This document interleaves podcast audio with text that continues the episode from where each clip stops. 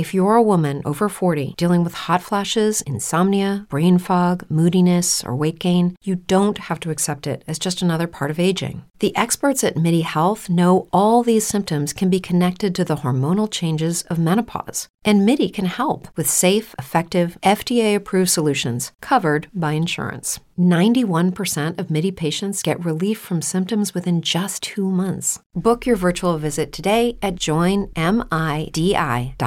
Brain fog, insomnia, moodiness, weight gain. Maybe you think they're just part of getting older, but MIDI Health understands that for women over 40, they can all connect to menopause. It's at the root of dozens of symptoms we experience, not just hot flashes. MIDI clinicians are menopause experts offering safe, effective, FDA approved solutions covered by insurance. 91% of MIDI patients get relief from symptoms within just two months. Book your virtual visit today at joinmidi.com.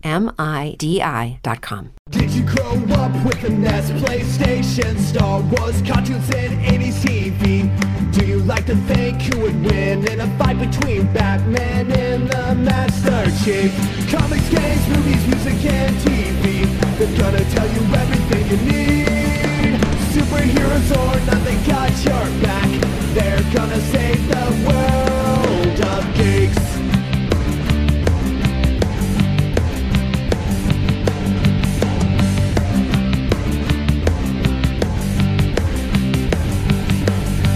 Comics, games, movies, music, and TV. They're gonna tell you everything you need. Superheroes or not, they got your back. They're gonna save the world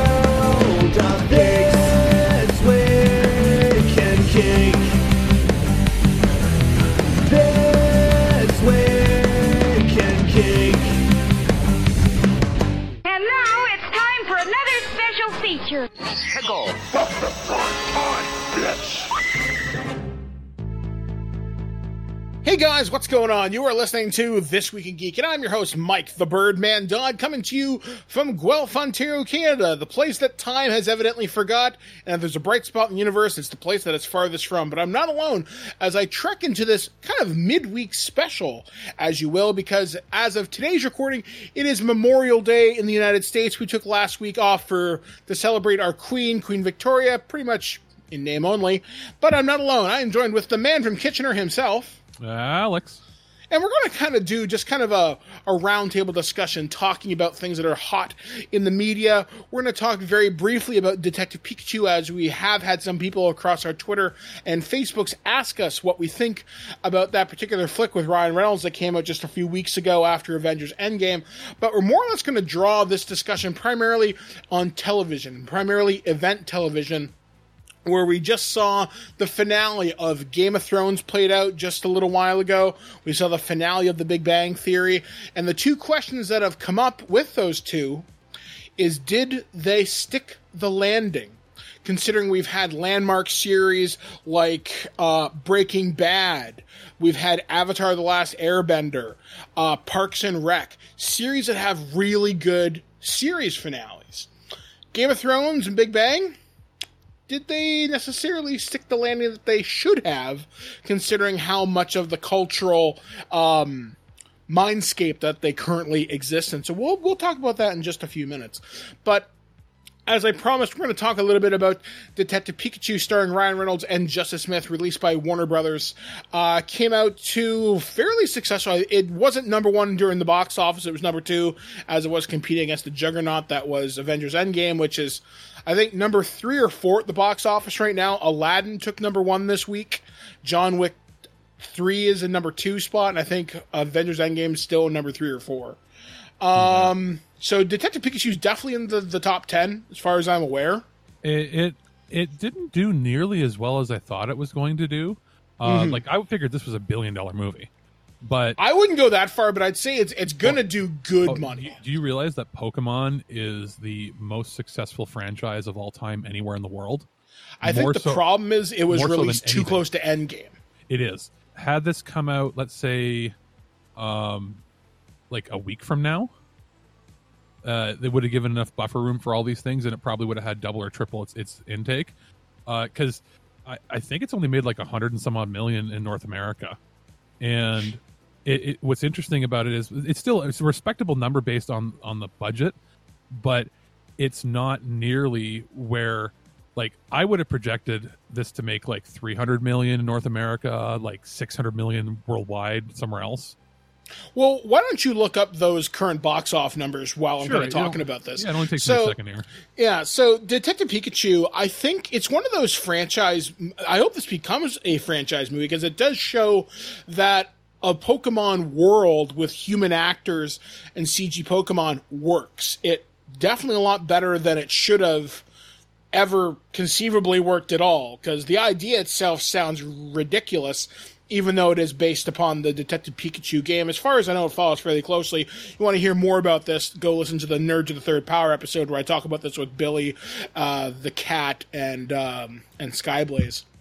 Okay, so uh, it had a 150 million dollar production budget. Figure on another 20 or 30 million for uh, Marketing, marketing. and stuff. Yeah. So just to be safe, let's say 200 million. okay. Uh, domestic's only 120 million. And Oh, that, wow. That should have and and foreign 236. So it should be in my mind uh, I would have figured it would have been about 250 by now uh, North America and then probably another 300 million worldwide. Like it should have been sitting at about 500 and something and it's at 356. You know, that's no small amount. It's still probably probably double its production and marketing. But uh, and for by any means for any other you know new i'm saying in quotes uh franchise because they've done the anime the anime films but like as far as a new property like this it would have been probably very very uh you know good numbers for any company except for nintendo nintendo's Yeah. probably looking at this and being like this should be six seven hundred million I think when it ends its run, it'll probably be 550. yeah probably yeah you'll probably hit that 500 mark worldwide but i did read uh it may the reason it may be suffering a fair bit is it's not doing well in india at all which i traditionally it wasn't like very many american films do super big there but it is a billion person market so if even 5% of the population want to go see it you'd be looking at easily another 100 million so Yeah. and, and the other thing is, I heard this didn't get released in China because of uh, uh, their uh, laws against uh, uh, supernatural. Really? I was unaware Yeah. of this. Yeah, uh, there was a big hubbub about it because you know how they they only allow a certain amount of films per year there, and they only allow um, films, American films, there outside of that certain amount if they're co-produced in China. But the fact that there are supernatural Pokemon and just the, the nature of them goes against uh, the government's uh, laws. So it's done really bad. I, I don't even think it got released there. But if you look at all those big numbers on like big, big movies, let's say like Transformers and all that sort of stuff lately, you'll find that they make like a hundred or two hundred million in China alone. So I'm thinking where we're missing this like 150, 200 million that we were figuring is probably with the uh, Asian market, which you think would be huge. It's probably huge in, in Japan, but as far as like, because 236 million for worldwide for Pokemon is nothing. The Pokemon franchises, like each game makes over a billion dollars in, and that's worldwide. Each game, like each iteration. So there's no reason for this not to have been as big, you know. I think it'll do really well when it just get when it gets released onto home video later on this year. My guess is we'll probably see this in August or September. Yeah, Um, and, and, and I do think it's gonna it's gonna be one of those movies that every few months, like your local theater will have like the family movie weekend where you pay like five bucks for a ticket. This is gonna be one of those ones that goes into the art house theaters over and over again. Probably, yeah. I mean, it's a fairly family friendly movie. You don't have to be a huge Pokemon fan to really even enjoy it. Blair didn't know sweet and fuck all about Pokemon, but But she was really enjoyed it. It was fun. yeah. So, I mean, there's little gripes here and there about it. Like, um, basically, Ken Watanabe had nothing to do in the movie, yet he was billed as like the second billing. Yeah, he's Um, just, hi, I'm a detective. I, I feel like was he there because they needed an actual Japanese actor to be in a Pokemon movie? like, That's kind of what I'm guessing. truthfully. I, I, w- I was hoping that he was going to be like a corrupt cop, or that you were going to think he was, but he was really going to help them. No, he did fuck all. But other than that, the movie's really good. So yeah, Yeah. So, if you want to hear more about my thoughts with Detective Pikachu, go check out Nerds of the Third Power. That episode is on the site. Yeah. Oh, and you can I'll- download that now. I will just say this: John Wick Chapter Three, amazing. Go see it. yes, that is my goal. Maybe even I don't know. Maybe tonight, maybe tomorrow. We'll wait Uh, and see. I will. I'm not going to spoil anything for it. I will just say it, I've already read the ending. It might. Well, not the ending. It might have the best, the best kill scenes I've ever seen in a movie. Supposedly, he has a higher kill count than Jason Voorhees and Michael Myers combined. in this movie Which is alone. quite I- I, fucking guarantee you. Like it, it- this, there, I, I will only say one kill that I saw that the whole theater went, ugh. He grabs a sword and stabs a guy in the head, like but the top of the skull where it's the hardest, and Mm-hmm. it doesn't go in. So he keeps chipping at it and grinding the skull until it goes in, and you hear it, you know, slide through the bone. Oh, That's Jesus. that's one kill out of like I don't know, six hundred or more in this movie. That's insane. Yeah, so go see it. All right. Okay, so we're going to talk about the series finale to Big Bang Theory and uh, Game of Thrones, like I said, just aired a couple of weeks ago uh, at this point. So you've all had time to digest it. Spoilers from here on in. Let's talk about Big Bang Theory first. So this series was 12, 12 seasons, 200 something episodes, I think. Yeah, Um, around there. Yeah. Longest running television sitcom. Oh yeah. Um, didn't it? and- didn't it beat uh, like Ozzy and Harriet or something from way back where it had like Something ridiculous. I think it had eleven seasons or something, or or maybe twelve. Yeah, I think it actually beat those. So Chuck Lorre and his group of writers crafted this wonderful group of people, You mean Which you either love or hate. out? shout it out whether you love or hate them. And I actually started watching a video on this where somebody binge watched the entire series and summarized each episode within a minute of each episode, Oh, basically summarizing the plot and main things that you were supposed to pick up at it. And I realized the writing of the series is very inconsistent. Yeah. Some if- some if I- seasons are better th- than others. if I can give my my opinion, I'm not going to try to be negative about everything. I will say this: the latter seasons, the latter half, are better than anything Tyler Perry has ever made, and better than Anger Management, uh, like the second season where it was like hundred episodes that uh, uh, Charlie Sheen made, where it was like basically a soap opera. So it's better than those. I would say uh, it devolved rapidly after season four or so. Actually, I've heard people say the high point of the series was season five, but it jumped the shark in season four. when they introduced um, all the the women characters, it's not. And I have to be very careful how I say this because I'm not saying don't introduce women characters into your show. I'm saying they took away the dynamic of the show. By, I would argue against it that. More ensemble. I'd say once Bernadette, I think, came in in season two, and they had Sara Gilbert's character come in around season two, I think, as well. Yeah, The dynamic changed, and then having the character who's had the most development in that show is arguably Penny. yeah, probably because she starts out as a waitress at the Cheesecake Factory and then ends up selling phar- phar- pharmaceuticals later on after changing careers, wanting to be an actress, doing all these other things. And basically like i had i had dropped off watching after about i think i watched pretty much every episode up till season five or 6 and then it was one of those things where i would catch an episode when it was on. I gave then- up after Wolowitz went to space. yeah then it, it, it So got season very, four, I think. it got very happy days ish around that time where they started doing ridiculous plots. Um i i would say i stopped like truly truly enjoying it after i discovered uh because i was a little late to party after i discovered community and realized Mm-hmm. re- like there's a big difference between making uh, jokes about nerds and making jokes with nerds There's jo- there's the difference between laughing with you and laughing at you. yeah There was a great think piece I saw, and I can't remember where it was, but they showed a clip of the Big Bang Theory, and they said, "I present you this to you with no context," and it's Wolowitz, Raj, and I think Leonard playing ping pong or some some game. And it's nothing but pop culture reference after pop culture reference. Like, okay, guys, we're going to play a Game of Thrones inspired blah blah blah blah blah, and he gives this entire pop culture laden just diatribe and it's about ping pong and they're laughing at the references not the joke itself And then I read another article, and I remember the distinct headline is The Big Bang Theory is nerd black. If you're a woman over 40 dealing with hot flashes, insomnia, brain fog, moodiness, or weight gain, you don't have to accept it as just another part of aging. The experts at MIDI Health know all these symptoms can be connected to the hormonal changes of menopause. And MIDI can help with safe, effective, FDA approved solutions covered by insurance. 91% of MIDI patients get relief from symptoms within just two months. Book your virtual visit today at joinmidi.com. blackface. And I got to thinking, huh. So I went back and rewatched the episodes, and sure, I'd have a chuckle here and there.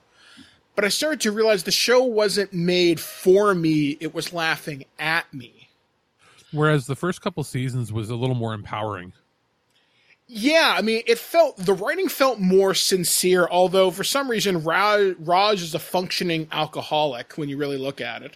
Because Yeah. that character's been treated like shit the entire series. Well, Um, there's there's not been a lot of consistency with pretty much any of the characters except for Leonard. Leonard and, and Penny are the two Yeah. characters who get the most development. Sheldon has, has developed and then regressed. Like from what I, I watched the last three or four episodes of the show, for the sake of plot, they regress him really bad, really bad. Well, yeah, it's funny because in the early seasons, he was more functional than he was previously, where he'd make jokes. He would, you know, he'd take the lead to do some comedic timing. And then suddenly in some episodes, he randomly has a fear of, of public speaking when in other episodes he didn't. Or the so fact that like, inconsistent. like he became as selfish as he was in the first season in the last three episodes of the show because of plot points. yeah. not because it made sense like um i i think they went through a revolving door of writers but also they hit their like they hit that point where they put themselves on cruise control and i feel like the best analogy i can give is this is like family guy the first few seasons of family guy were funny now family guy is just reference Throwaway joke at the throwaway Right. joke. every 10 15 seconds it's throwaway joke throwaway joke throwaway joke not funny not funny not funny whereas other shows have gone and evolved like after american dad moved uh, to tbs they've actually used that to make more compelling uh, funny stories Yeah. so uh, getting into the the finale now that we're in, in spoiler uh, territory uh, it was terrible I, and i don't care I like any, I don't care of if people people people like i liked it. It's like i you can like it. I'm not going to call you names but it was terrible. You can like terrible things. I like terrible things but this was insulting. I felt parts of it worked, but parts of it didn't. I think my main problem is, in my opinion, the the Sheldon character that I know would have been happy for Leonard and Penny having a kid, not just oh, I don't. it just felt like a really weak punchline setup. And the way I would interpret the character, I'm not saying he's going to gush over it, but he'd be like, "Oh, you're going to have a child just like Wolowitz? Well, that's fascinating. Can I study it?"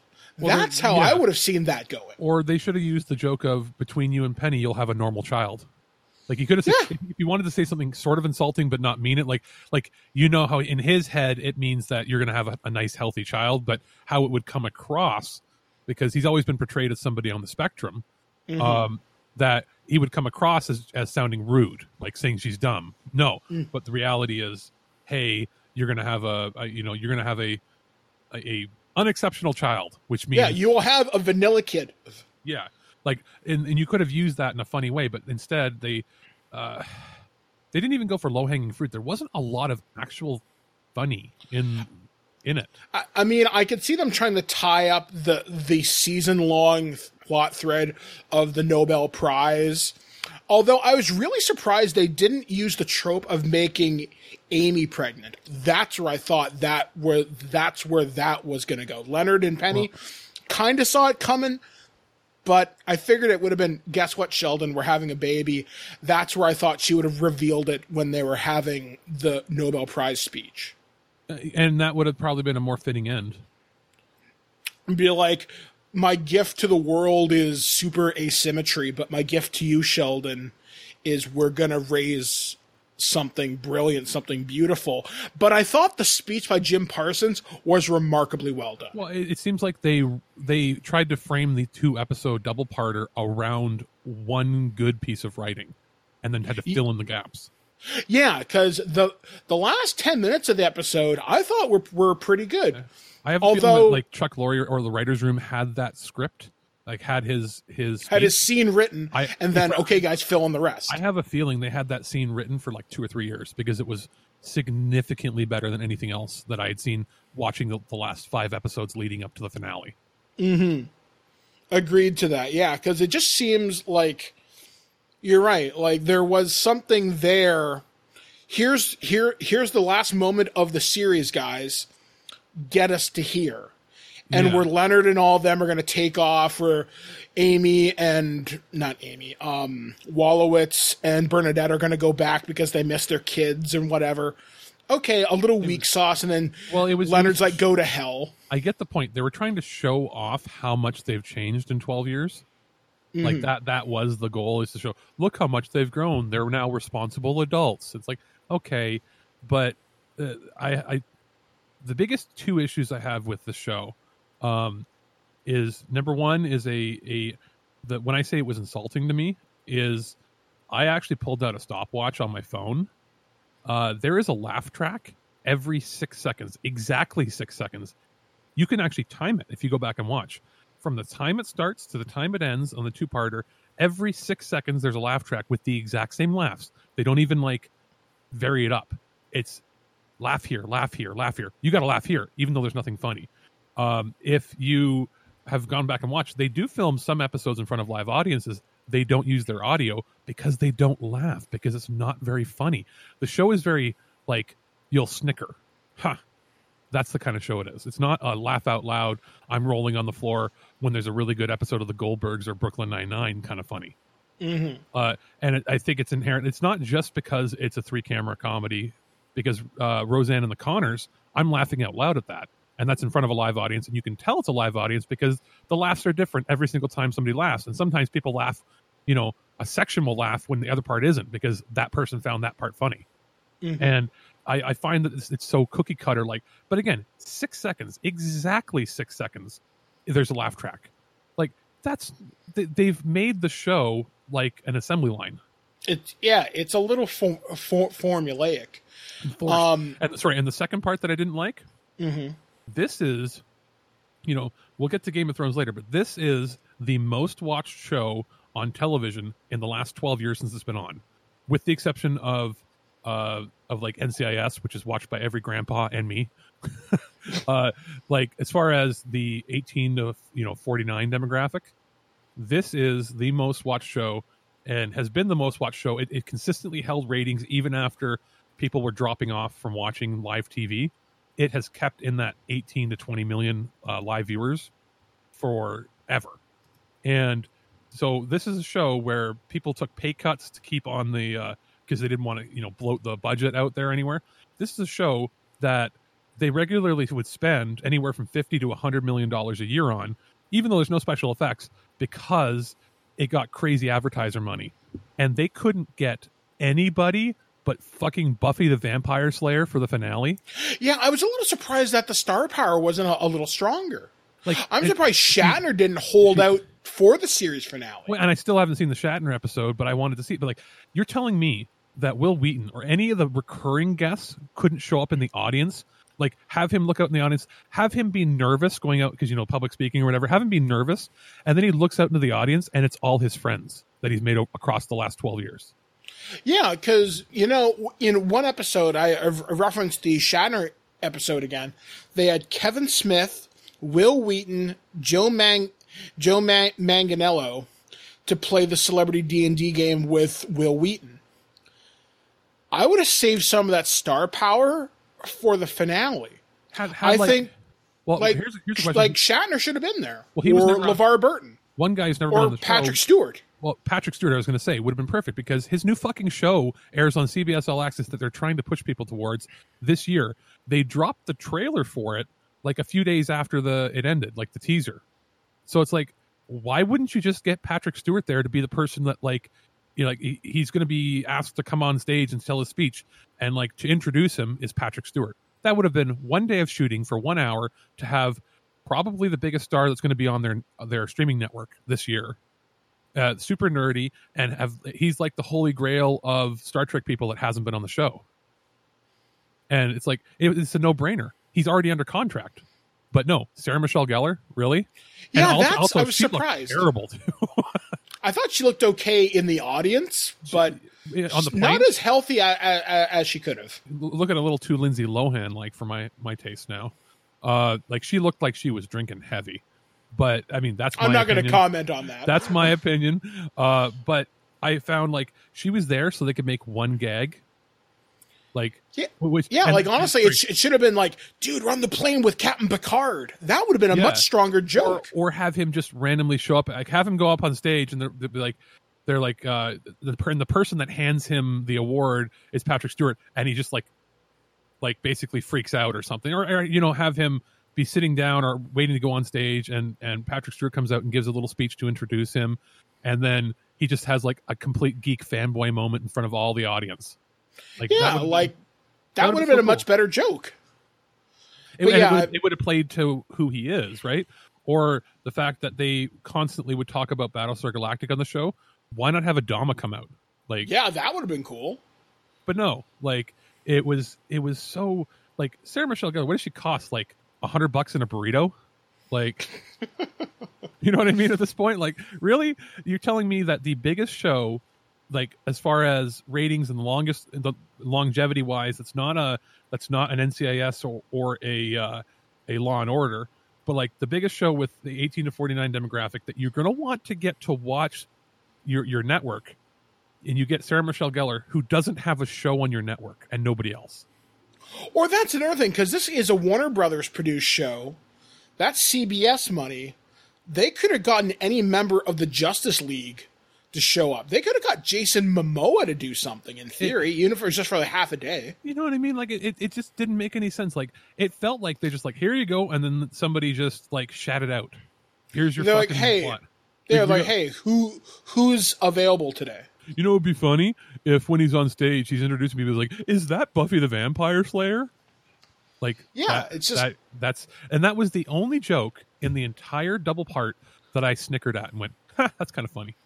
And I was like, uh, like if you think of other shows like Parks and Rec and- and other ones that have ended, even Community, which I didn't see the last last season that went on Yahoo, I have to go back and watch that. But like all of those shows have had either you know a satisfying end or a fantastic end. And this was one of the worst series finales for a show that had a proper season finale not one that was just canceled randomly. It might be the worst sitcom finale i've ever seen. No, I, I can think of worse. i mean fresh prince was pretty bad but like uh, where they just all leave like but I, and i can't remember This what- one left me feeling unsatisfied. Well, I I, saw- wanted a little more. And and I mean, uh, I'll tell you, you're not going to get more out of young Sheldon that garbage, like, and and that's probably going to go another ten years because Chuck Lorre uh, is had made a deal with the devil or something, like because every show He's- he makes. He's Uh, the sitcom guy. Well, the problem is with him being the sitcom guy is he's the sitcom guy to the lowest common denominator. It's like he doesn't want smart shows. He used to. He was a writer on Roseanne, um, but like, I don't know. He he's just a, a mediocre sitcom machine. So And that's unfortunate because I think The Big Bang Theory had a lot of potential. It, it really did. on. I'm not trying to rag on it. I'm just I was kind of surprised. Like I know my mother and grandmother watched the finale, and I talked to them about it when I visited them. I said, "So what do you think of the finale?" Like that was the end of the show.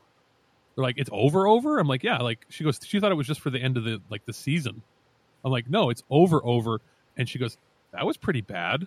And my mom is not somebody who like she'll watch some shows to get like deep into it, but when she watches sitcoms, she doesn't expect much. But she's like, "That was bad." And my grandmother, who uh, is somebody who like English is her second language, she's German, so she wants shows to be simple and easy to follow.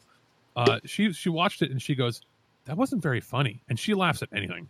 so, like, I Every day, we rise, challenging ourselves to work for what we believe in.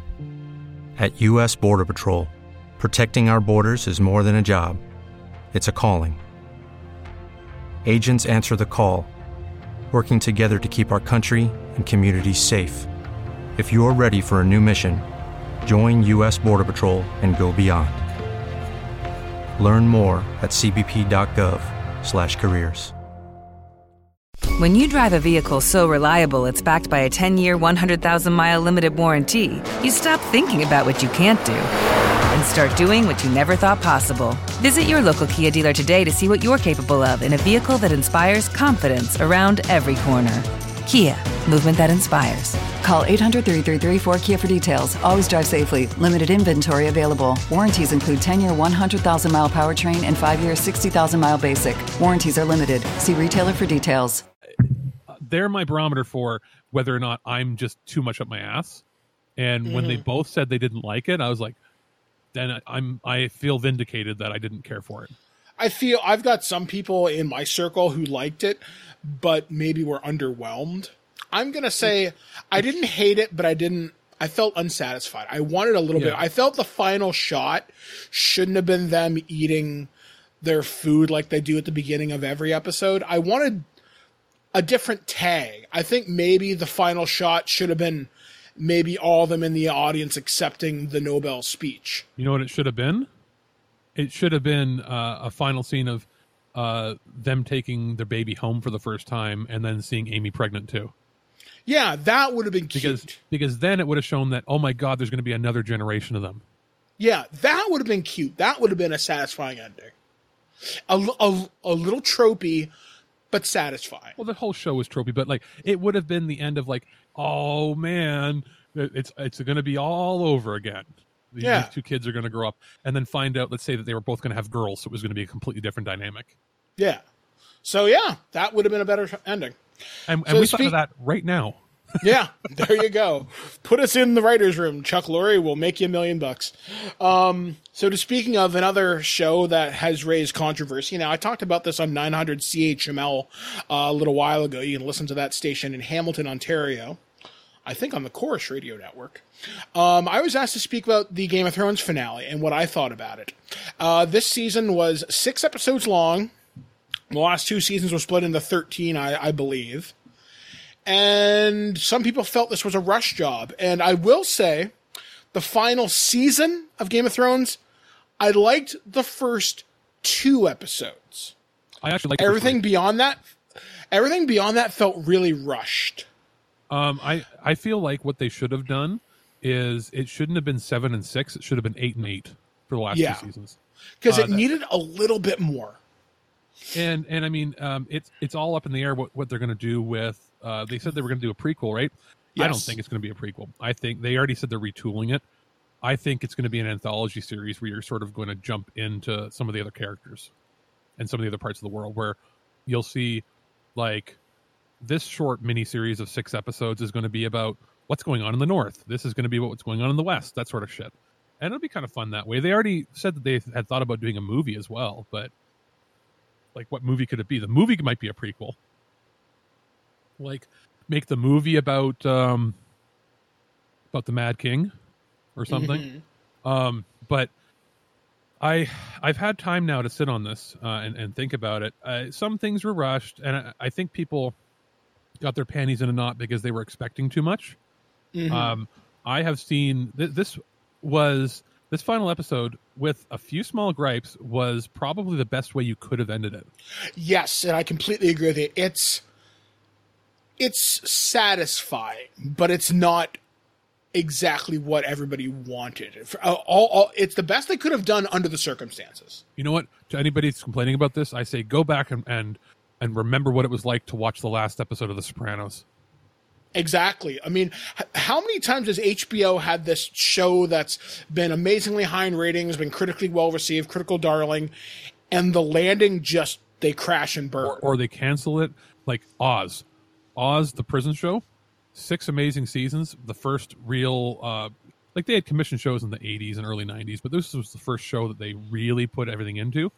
And it, how, like, I'm not going to spoil, like, it's not spoiling anything. It ends the last season with uh, somebody mailing in uh, anthrax into the prison. and them having to evacuate the prison. And it's like, what's going to happen next?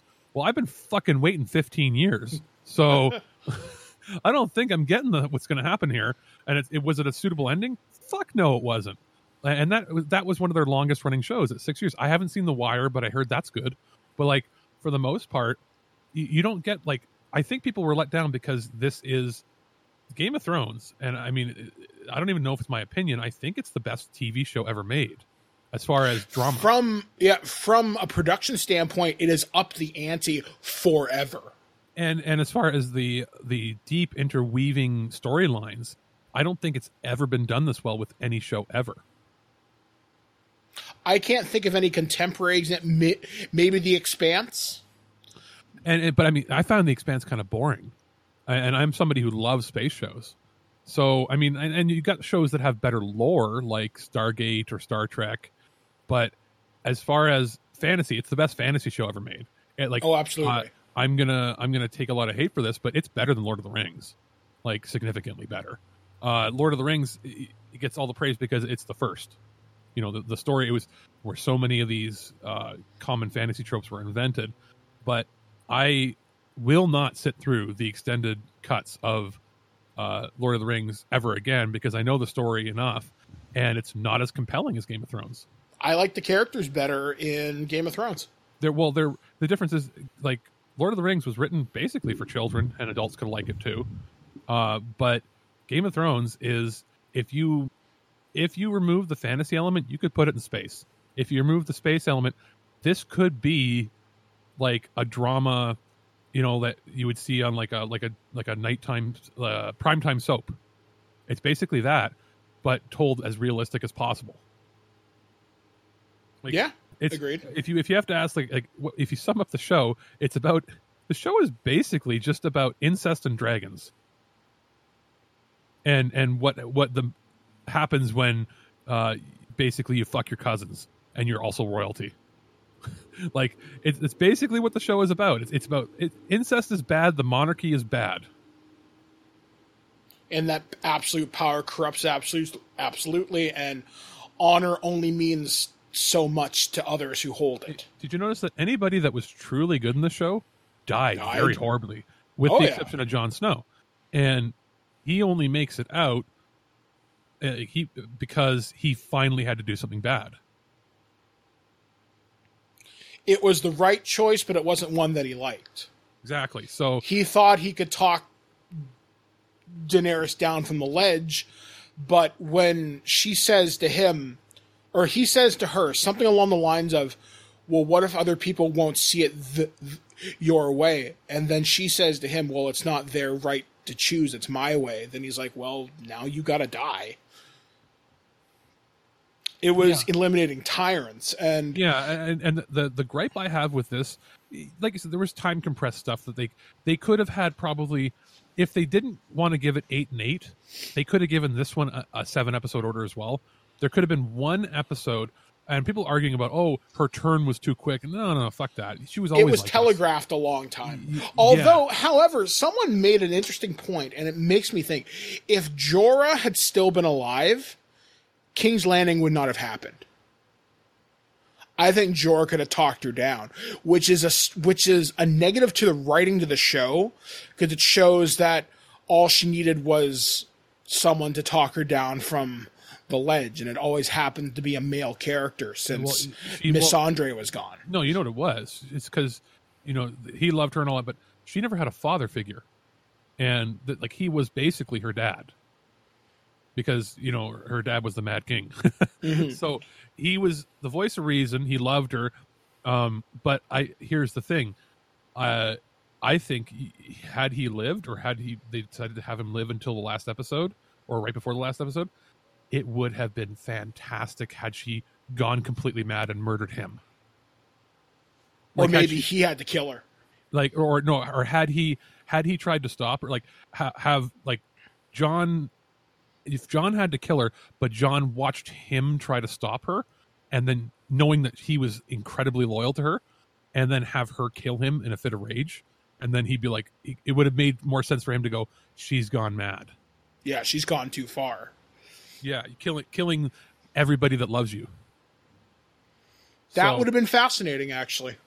uh, it, or it would have been interesting if he didn't kill her. Jon went to kill her, but then she collapsed and died because uh, uh, Varys's little girl had finally poisoned her. Yeah. You know, had had it shown that that he literally was always thinking of the people, and even in death, he thought of the people. It because remember that there's that scene in the episode uh, before where he- Previous. Yeah. where where she comes to him uh, uh, and says she she's not eating, but like it's clear like he doesn't say he's tried to poison her, but it's clear he tried to poison her. So and that, and that's where he betrayed her. Like, it, and it's interesting that uh, what's brought up in this episode is uh, Sam's like, "What about democracy?" and they all laugh at him. Yeah. I thought that was actually pretty funny. Um, so and people have issues. People are going to gripe and pick apart every little thing. Like they shouldn't be here, and is, is how is uh, Bronn Although the water how- how- bottle was was pretty funny. Yeah, I mean, and like how, and you know what they're going to do? They're going to digitally erase it from the release, and they'll Oh, have yeah. a, they'll have a special feature. Because remember when they had George Bush's head on a spike in the first season, and they ended up having to uh, remove him completely and digitally release it again. Yeah. So it it because they did that. I think I think if the first season of the Blu-ray uh, is worth like three or four hundred bucks. Uh, if you have the original pressing, because it has the original George Bush head uh, on the spikes, so they've digitally removed things before, so they're going to remove it, but then they'll have a special feature where they show it in like a blooper or whatever. Because they, they and the thing here's the thing, I don't- they're like it's so rushed. These episodes took like they had Months. movies they had movie set uh, level like production, whereas a TV show is like shot in a week. Each episode here was shot over two or three weeks. There is no way they they missed that. That was uh, for publicity stunt to fuck with people. Garen fucking to you, especially since it happened twice. A coffee cup and a water bottle. Yeah, I could see that. Um, and because they weren't working with like an inexperienced crew, it was the same crew they had been always been working with, and it was wasn't like it was in the background with an extra. It was with one of the main actors. You're telling me that like Jaime and them didn't just oh shit, I got a Tim Hortons cup here. You know what I mean? Like it, it, it they that was there just to fuck with the audience. I think like, for it- like- Buzz. I could see that Yeah. considering, but then again, I could see them keeping it in if that was the best take that they got. I don't- But you're I don't telling me nobody noticed, yeah, especially since they go through heavy editing on these shows. Like as far and as script supervisors are uh, there on set. not to mention this is one of the only shows i think it's the only show on television right now that was still filmed on film that's how they got like all the outdoor scenes are digital but all the interior shots are on 35 millimeter which is why it looks like a fucking high-end movie because it actually is on celluloid so you're telling me that people running the dailies couldn't see that so Yeah, I mean, I guess with Game of Thrones, it ended about as well as it could have. It wrapped up ninety percent of all the plot threads. We find out what happens to King's Landing afterwards. The only question I've seen arise on my Facebook is did the Dothraki go home or did they take land in the north? I know the Unsullied went to Naath. Um, the Um, Golden a- Company was wiped out. I have a feeling that the uh, well, no, no, they show um, they show King's Landing, and uh, is it King's Landing that has the Dothraki are just living there? It it, they've, it looks like um, They've assimilated in, maybe. yeah, it because it shows them walking through and they're like bartering and stuff. It looks like Yeah, they- they're on the docks, just hanging out. and like going through the market and stuff, and like they're just intermixing. So basically, King's Landing has now become like like Rome or uh, uh, or Athens. It's become like a trade hub with everybody.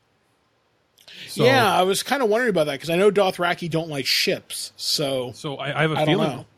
I have a feeling they stayed and will probably be, be integrated into the the army. I mean, they they're, they're going to be pissed and, and shit, right? But they they're also a superstitious bunch, so Mm-hmm. uh, they might actually follow the three eyed raven. So uh, Yeah. also interesting. If you didn't read the books, I was reading about little things here and there. Uh, they're talking about oh how uh, his reign and, and all this, and, and well, what happens after him? He's not going to have any kids or whatever, right? Uh, the three eyed raven lives for a thousand fucking years before he has to transfer his powers over. So he could literally live till there's no more men. yeah, and he's and they openly said even if he doesn't have children, the council will now choose among the the great houses. They'll choose a new king. So it's a form of democracy anyway. Yeah, it's, it's become um, Uh, Theocracy? I don't know. or like a like you know you have a monopoly and then there's an oligarchy where it's like it's like that they choose amongst the elite Mm-hmm. which which is a slowly transitioning form into going away from a monarchy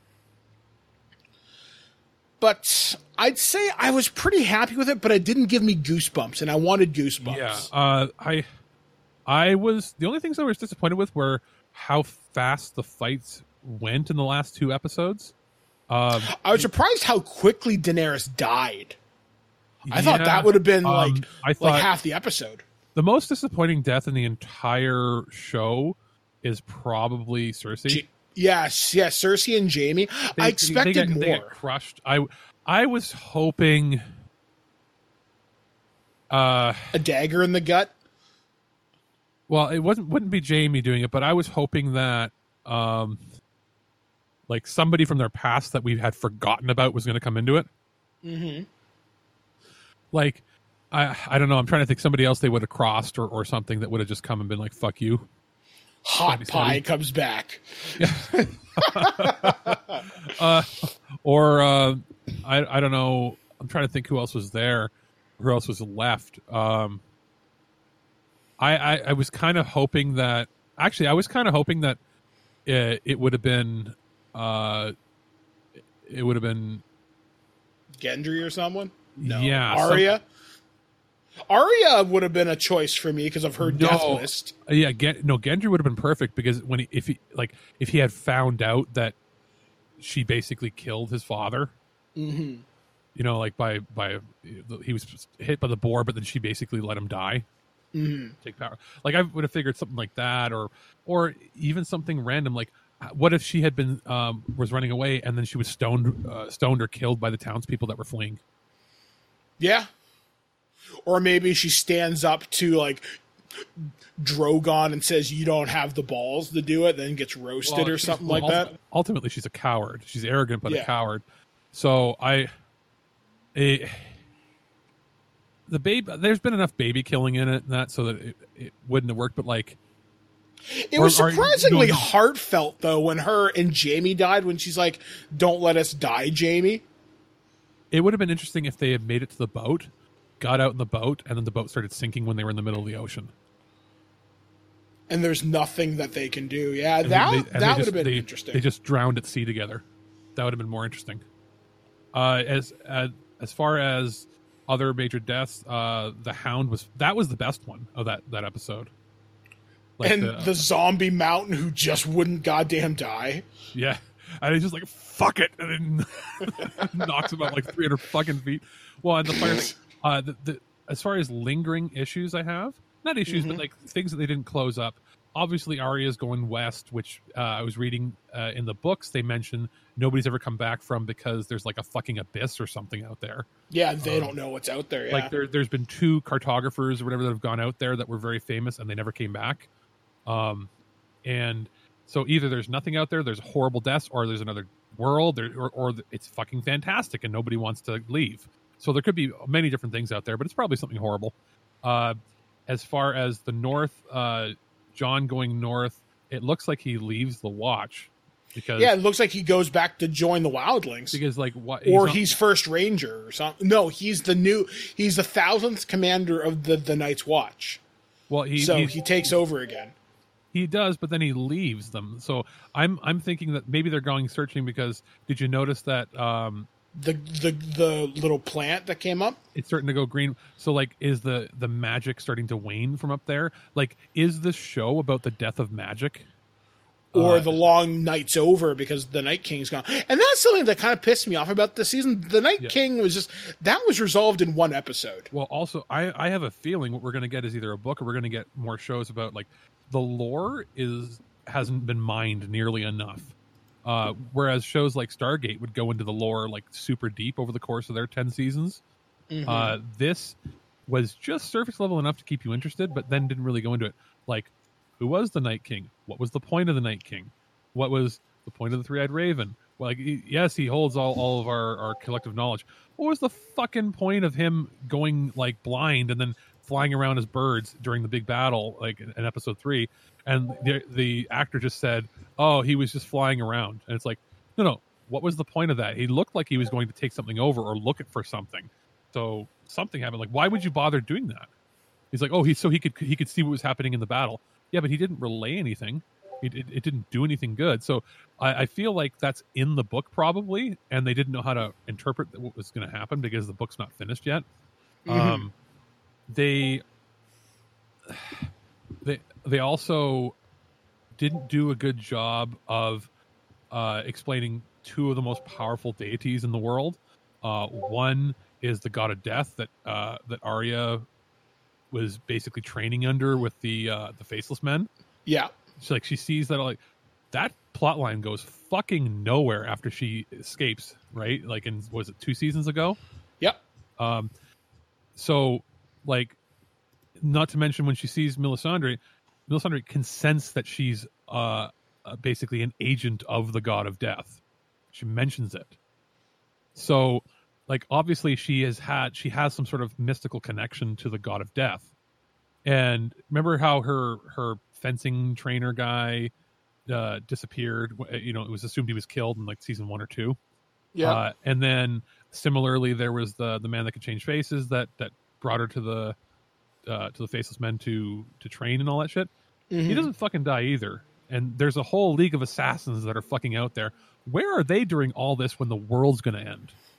Well, there was a video I saw. There was somebody who read the books and deep dived the series and kind of revealed what the faceless men do and their place in the world, so, sort of thing. Like the guy who trained Arya did try to kill her. That's why he's he sent that little girl after her. Yeah, because she uh, didn't But- want to go all the way in. Exactly. So she abandoned it. Yeah, once she accomplished the power, she fucked off. So Because you're supposed to lose your own face and personality.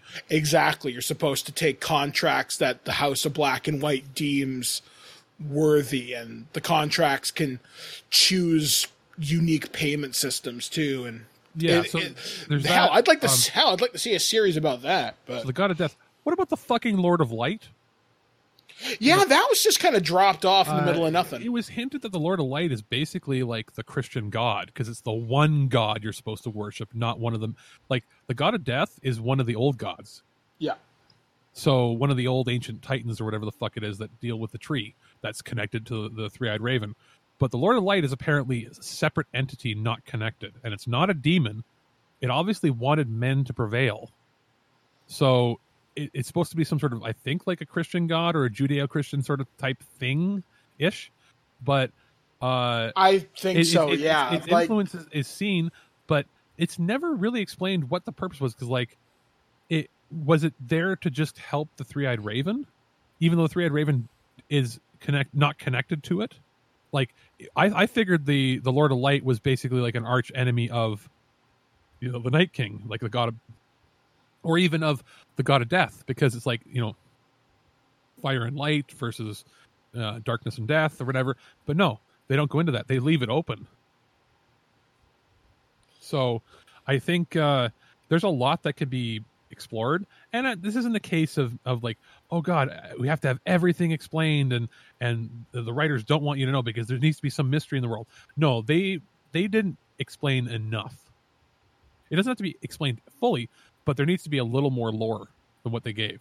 But those are little gripes. Other than that, and other than like the pacing issue of it being sped up a bit, I honestly thought this was a fitting end.